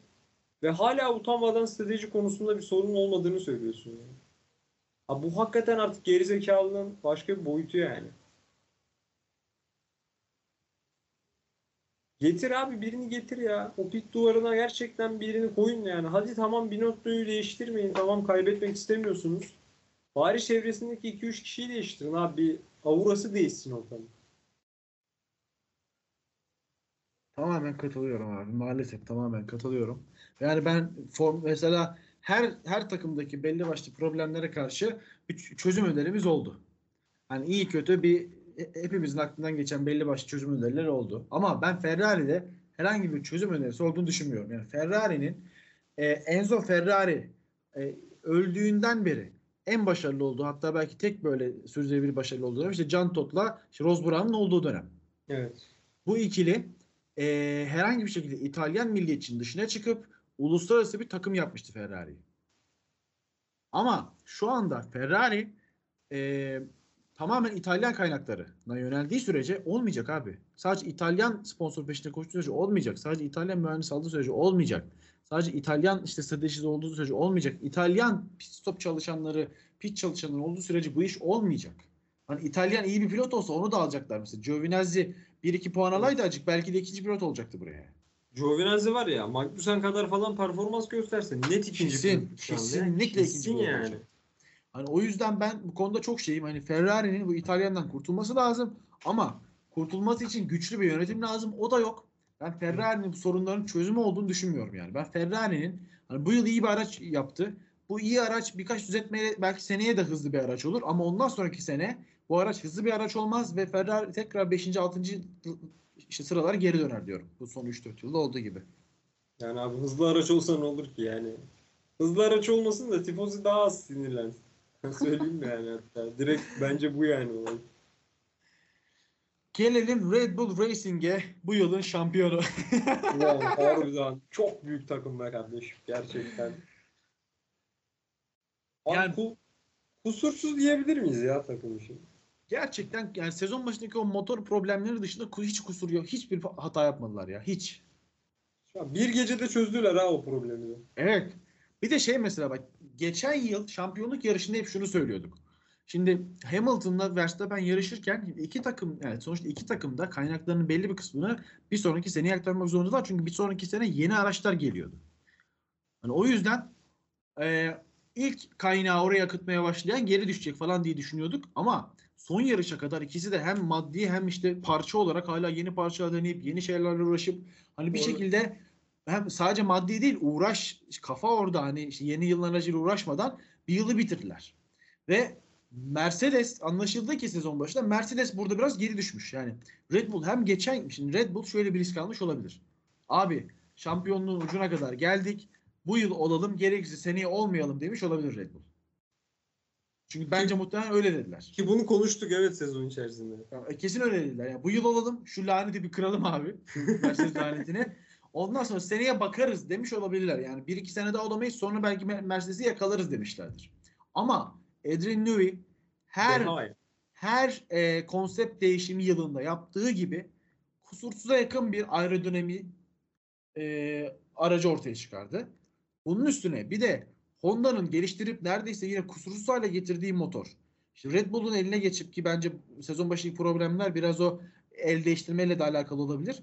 Hani yani yine kusursuza yakın bir motorla birleşince gerçekten yenilmez bir armada olur Red Bull bu yıl. Abi ki diye. Ben hala özür dilerim yine de Ferrari ile hız olarak aynı yerde olduklarını söylesem de gerek işte o strateji, o kazanan gelenek dedim ya yıllar öncesinden kalan onu da koruyarak Ferrari'nin çok net öndeler abi. Abi bir de Verstappen nasıl bir pilot oldu ya? Verstappen nasıl kusursuz bir pilot oldu abi? Yani ya gerçekten Hamilton'la kapışması adamı inanılmaz ileri götürdü yani. O kadar sakin ki. Yani mesela bazen Leclerc'e böyle atak deneyecek gibi oluyor. Şeyi hissediyorsun yani. Eski Verstappen olsa o hata dener. Ya ön kanadını kırar. Ya Leclerc'e spin attırır. Bir şey olur. Abi şu an o kadar sakin ve şey ki. O kadar doğru ki. Yani inanılmaz bir sürüş yapıyor. Ya çok zor diğer takımların işi. Yani Verstappen bu kadar iyiyken zaten Red Bull iyi. Hem strateji olarak hem araç olarak. Gerçekten diğer takımların işi çok zor. Bir de Red Bull'da şöyle bir artı var. Ya mesela Ferrari aracı yaptı. Aşırı fazla geliştiremedi aracı. Yani çok iyi bir arka kanat güncellemesi geldi vesaire ama yani araç belli bir yerde duruyor. Abi Red Bull'da bir deha var. Yani adam her an bir güncellemeyle işleri değiştirebiliyor yani. Çok avantajlı konumdalar şu anda. Ben bir de buna Perez tarafına bakmak istiyorum. Şimdi ben puan durumuna bakmasaydım Perez için kötü bir işte ilk yarı geçirdi derdim açıkçası. Ama puan durumuna baktığımda abi ikinci Leclerc'le 5 puan var arasında. Leclerc 178, Perez 173. İki Mercedes pilotunun önünde. Ki Ferrari'nin ikinci pilotunun da önde zaten ve açık ara hani 20 puan önde, açık ara değil de 20 puan. Hani bir yarış mesafesi ve daha fazla önde. 20 evet. küsur puanda. Hani öndeki Leclerc'in de bir yarış mesafesinin altında 5 puan var. Hani Perez de bence yani geçen yıl son yarışta yaptığı savunma dışında Verstappen'e çok yardımı dokunmadığını hep eleştirmiştik mesela. Bu yıl inanılmaz puan çalıyor bak. Leclerc'ten, Sainz'dan, Mercedes'lerden inanılmaz puan çalıyor bu adam.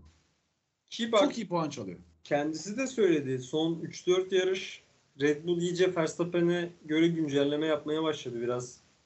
Perez geri düştü. Yani abi Azerbaycan'dan sonra şeyi konuşmuştu. Perez acaba şampiyonluk yarışına ortak olabilir mi falan diyordu. Ki yani, zaten ondan sonra Perez'in düşüşü başlıyor. Hani orada muhtemelen Red Bull'da biraz şey yaptı yani. Hani tamam dediler Perez'e, sen yapacağını yaptın abi bu sezon. Hani ama yani 173 puan çok iyi abi ikinci pilot için.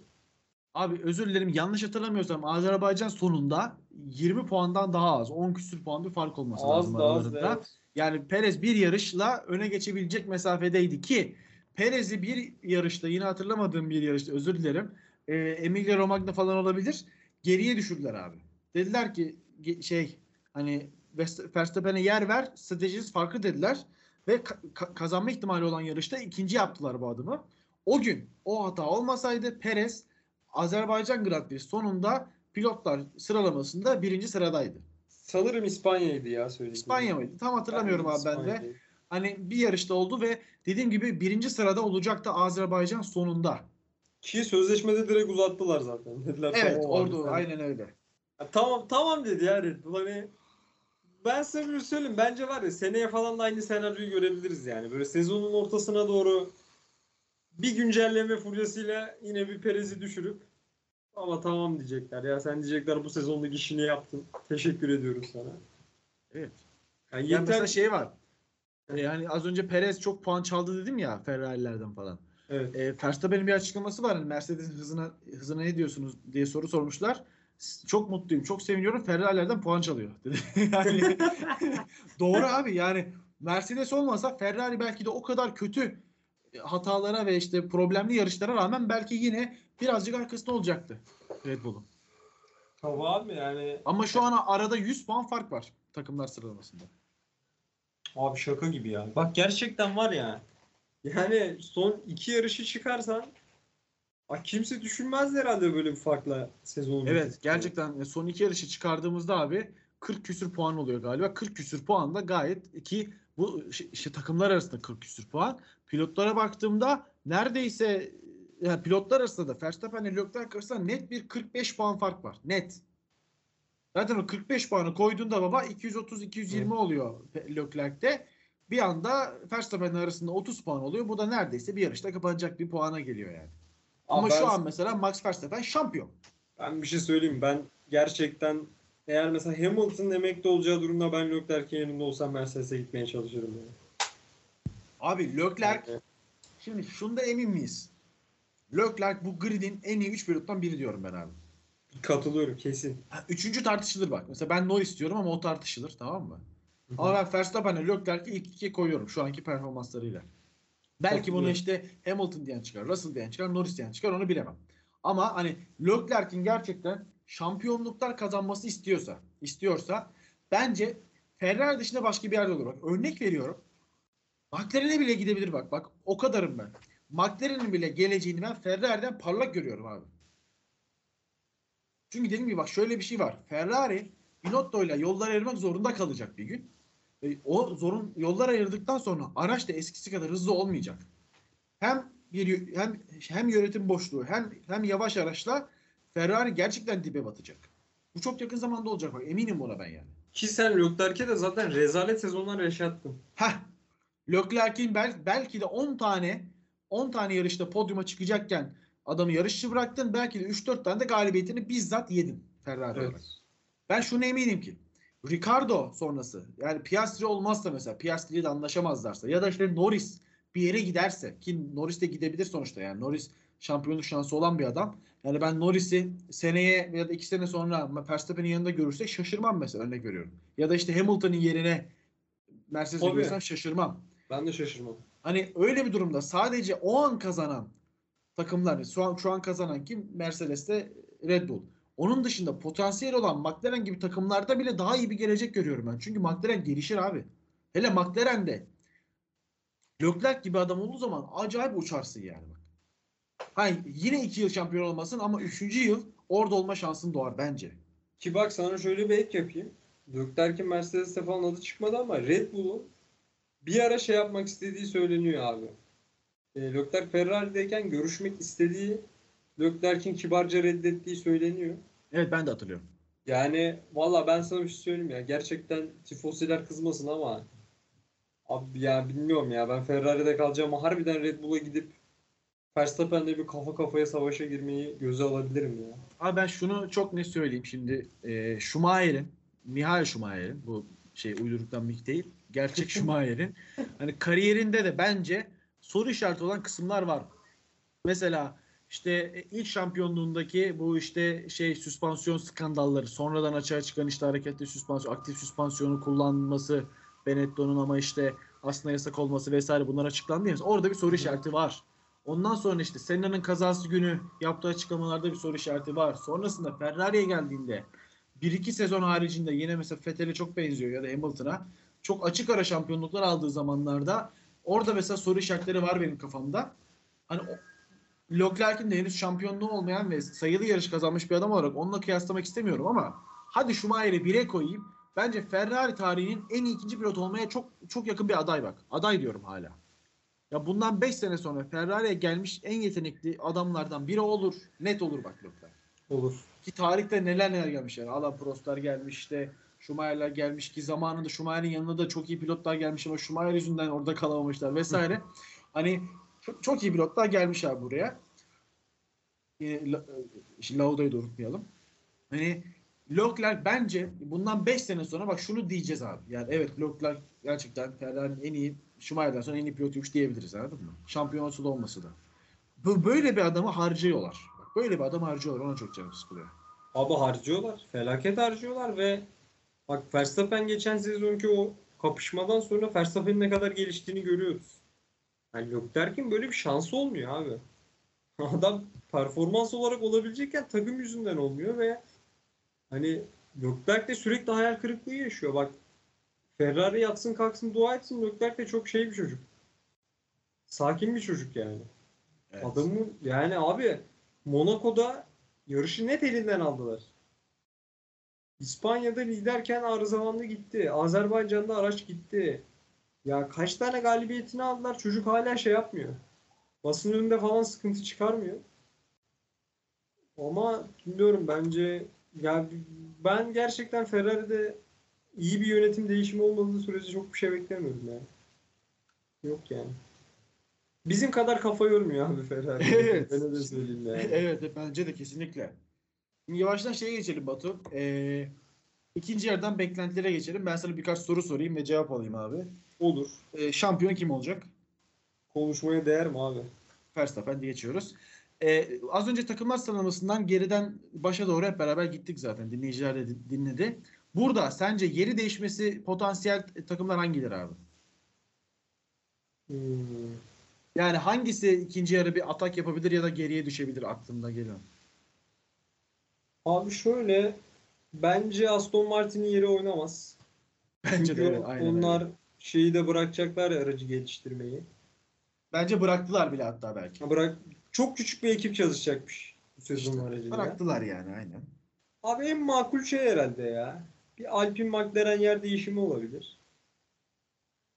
Onun dışında böyle aşırı değişecek. Hani bir de şey olursa ben ne şaşırırım yani. Ferrari Mercedes değişirse. Ben mesela Haas'ın da ikinci yarı daha iyi olacağını düşünmüyorum.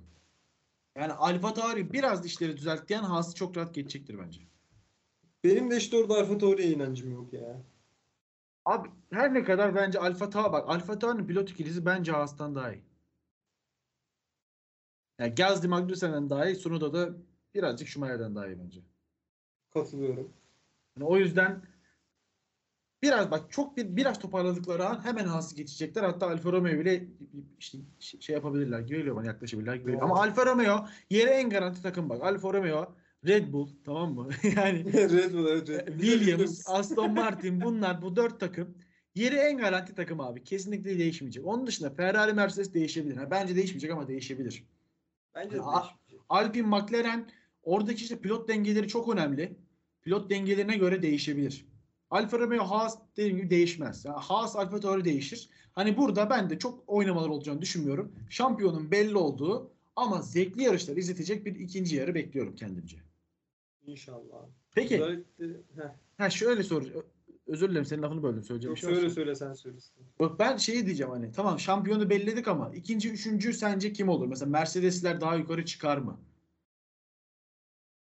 Abi yoksa şöyle... Perez ikinci mesela. Bence Perez en büyük ikinci adayı şu an. Ben de tam tersi, ben Perez'in düşeceğini düşünüyorum. Ya. Hayda. Kontrat yaptı diye mi? Abi ya o şey mevzusunu Perez çok söylüyor ya. Araç acayip derecede Verstappen'e doğru gidiyor dedi. Güncellemeler. Ben dedi memnun değilim araçtan. Bence kesinlikle en az bir Mercedes pilotunun altına düşecek. Ben iddia ediyorum buradan. Ama kalanları bilemiyorum ya. Leclerc herhalde en iyi ikinci olur da 3'ten itibaren benim kafam karışık yani. Oradan Hamilton falan bir çılgınlık yapıp 3. olur mu diye düşünmüyor değilim yani. Evet. Benim de aklımı karıştıran o da aslında Russell, Hamilton abi. Mesela ben işte Norris'in geri kalanların en iyisi olacağına eminim. Çok net olacak. Yani Norris şu an 7. Muhtemelen sezonda 7. bitirecek. Hani onun dışında... Alpine'de bir sıkıntı çıkarsa zaten kesin 7. olacak Norris. Tabii. Yani ya Alpine uçsa kaçsa bile ben hani orada şu an 20 puan var Esteban Ocon'la Norris arasında. Onu çok kapanabileceğini düşünmüyorum. Aynı şekilde Mercedes'lerden ben de birinin ilk 3'e gireceğini düşünüyorum. Ama bunun hangisi olacağı bence Mercedes'in kaderini, geleceğini belirleyecek. Yani George Russell olursa Hamilton'dan seneki aracın da şampiyonluk ihtimali olmadığında bir erken emeklilik görebiliriz belki. Sen Leclerc'e ilk 3'te kalacağını düşünüyor musun? Düşecek mi diyorsun? Ben şöyle düşünüyorum şahsen. Hani biraz müneccimlik yaparak abi. Perez'i 2. sıraya koyuyorum. Hı. Perez de bu arada kendi yeteneğinden değil. Ferrari'nin daha da düşeceğini, böyle alçalan bir grafikle daha da düşeceğini düşündüğüm için oraya koyuyorum. Russell'ı da 3'e koyuyorum ben. Hadi bakalım, merak ettim vallahi. Heyecanlandım ya. Evet, böyle bir soru da soralım ya. Yani yapalım. F1 haberlerden ya da Padok podcast'ten soralım abi. İkinci yarı sürpriz bekleriz. Pilot takım var mı falan diyelim yani. Güzel abi. Tamam. Bayağı uzun. Yani muhtemelen en uzun podcastlerimizden ya 1'dir ya 2. sıradadır abi. 1,5 saate aşıyoruz. Ağzına sağlık Batucuğum. Senin de hocam. Hakan olmayınca ne güzel muhabbet. Allah var ya. İnsan bunu düşünmeden edemiyor ya. Şaka yapıyorum tabii. Hakan'cığım, Hakan'ın moderatörlüğü olmasa bak böyle salak salak şeyler konuşuyoruz abi. Ama burada ben size bir şey gerçekten bakarsan en çok editlerin içinde kaldığımız program bu oldu ya. Herhalde sezon değerlendirmesinin şeyi bu. Evet bu. Bence de bak ben hani biraz bu podcast özellikle son 2 ayda biraz azalttık ya sıklığını, yapma sıklığını. Hani evet. Biraz böyle yarış üzerinden ezberlenmiş ve bir gün önce yaşanmış olayların üzerine söylenmiş şeyler söylemek yerine böyle genel sohbetleri daha çok seviyorum Formula 1 ile ilgili. Hani o yüzden şimdiden takipçilere söyleyeyim, hani ikinci yarısında sezonun yine ara ara aksadığını görebilirsiniz podcastlerin. Hani ikinci yarıda kaç yarış var abi? 11-12 yarış var. Hani muhtemelen biz bir 7-8 podcast falan önce yaparız. Ya kendine olan güvenin efsane ya. Helal olsun. Bu da böyle bir podcast arkadaşlar ya. Ya mesela şimdi Abu Dhabi'den sonra podcast yapılmaması gerekiyor ama mecbur yapacağız, şimdi sezon değerlendirmesi yapacağız. Abi hani, şimdi bak sezonun ilk yarısında ben Miami GP'den sonra ne konuşayım abi? Evet. Ya da millet ne dinlesin yani? Hatta bak gerçekten bu Suudi Arabistan'ı çok konuşuyoruz. Çok dile getiriyorum ama benim gerçekten yani Formula 1 ben yeni araçlar, yeni heyecan falan diye başladığım bu sezonda Suudi Arabistan Grand Prix'si beni Formula 1'den çok soğuttu abi. Vallahi çok soğuttu bak. Çok rezaletti ya. Hani böyle o yaşananlar falan ki ben hani yani son yıllarda en sevdiğim futboldan kopuşum, bu Obradović sonrası basketbol olan ilgimin yine son yıllarda bok olması, bunun hepsinin temel toplumsal ve yönetimsel sonuçları var. Şimdi nedenleri var. Hani burada da yani sanki bir Türk futbolu yönetiliyormuş gibi bir yönetim gördük Suudi Arabistan'da. Bu beni çok uzaklaştırdı. Yine arada güzel yarışlar çıktı, biraz döndüm ama ben ilk yarı için bir kayıp yarı diyebilirim. İkinci yarı çoğunluğun Avrupa'da ya da geleneksel pistlerde olacağı için daha eğlenceli ve daha güzel geçeceğini düşünüyorum abi. O yüzden ikinci yarı belki de yaparız da bilmiyorum ha. Belki de yaparız ama buradan dinleyicilerden şimdiden özür dileyim. Herhalde bir 7-8 podcast tekrarlıyorum, yaparız. Helal olsun. Hedef 7-8'te 4 tane falan yapar burası. Hadi bakalım. Abi bizde şey oluyor değil mi bu? Arasında 5 gün olan yarışlarda abi ikisini aynı podcast'te yapalım haftaya deyip. Sonra öyle diyoruz. Ha, öyle diyoruz. Bir sonraki hafta birinin işi çıkıyor ya beyler. Lan hiç de konuşulacak bir şey yok falana dönüyorlar. Yani şimdi abi şöyle. Hani şimdiden neredeyse Aralık'ta değil mi yarış? Tam bakayım ben tarihine. Abu Dhabi. Kasım 18 Kasım'mış. Özür dilerim 18-20 Kasım'da. Hani Kasım'da başka mevsimde başka hayatlar başka bir şekilde yaşıyor olacağız. Şimdi başka bir yerdeyiz. O yüzden hani şimdiden o zamanla ilgili konuşmak gerçekten giderek zorlaşıyor. Abi benim yaşadığım şehir değişti. Evet abi yani sezon başıyla şimdiyi düşürsem evlendim yani, anladın mı? İster istemez aksıyor biraz. İster istemez aksıyor tabii. Hani o yüzden yani bu da bir şekilde hani işte geçimimizi sağladığımız ve düzenli gelir elde ettiğimiz bir yer olmadığı için de yapma zorunluluğumuz da yok. Yani kendimizi iyi hissetmediğimiz ya da canımızın sıkıldığı ya da gerçekten yapmak istemediğimiz ya da başka önceliklerimiz, mesela benim işte eşim gibi, senin işte yüksek lisans gibi başka önceliklerimiz olduğunda da bu işi yapamayabiliyoruz abi. O yüzden hani çok fazla bahane uydurdum ama bu da o bahanelerden biri. Hocam takip etsinler, beğensinler, dinlesinler, biz de yapalım. Kesinlikle. Kesinlikle. Yani bana hani podcast gelmeyen haftalarda 2 tane mesaj geliyor DM'den. Abi ha. Bu mesaj 22 tane olsa ben hemen yaparım. Baba 22 tane olsa gece ararsın telefonla, dersin beyler bir şeyler konuşalım. Bir şeyler konuşalım derim yani. Bakalım ya. Güzel bir sohbet oldu ama ben teşekkür ediyorum. Evet Batucuğum, ben de teşekkür ederim. Dinleyicilere de yani bugüne kadar biz dinleyen Spotify'da 400'ün üzerinde bizi takip eden takipçimize de teşekkür ederiz. Herhalde bu haftadan itibaren YouTube'a da yüklemeye başlayacağız. Sezon ikinci yarısıyla da beraber YouTube'dan ya da YouTube müzikten sanırım bir şekilde nasıl dinliyorlar bilmiyorum ama onu podcast olarak öyle de dinleyebilirsiniz. Bunu da duyurusunu yapalım. Dinleyicilere çok teşekkür ediyorum. Batucuğum seni öpüyorum. Görüşürüz diyorum bir dahaki podcast. Görüşürüz.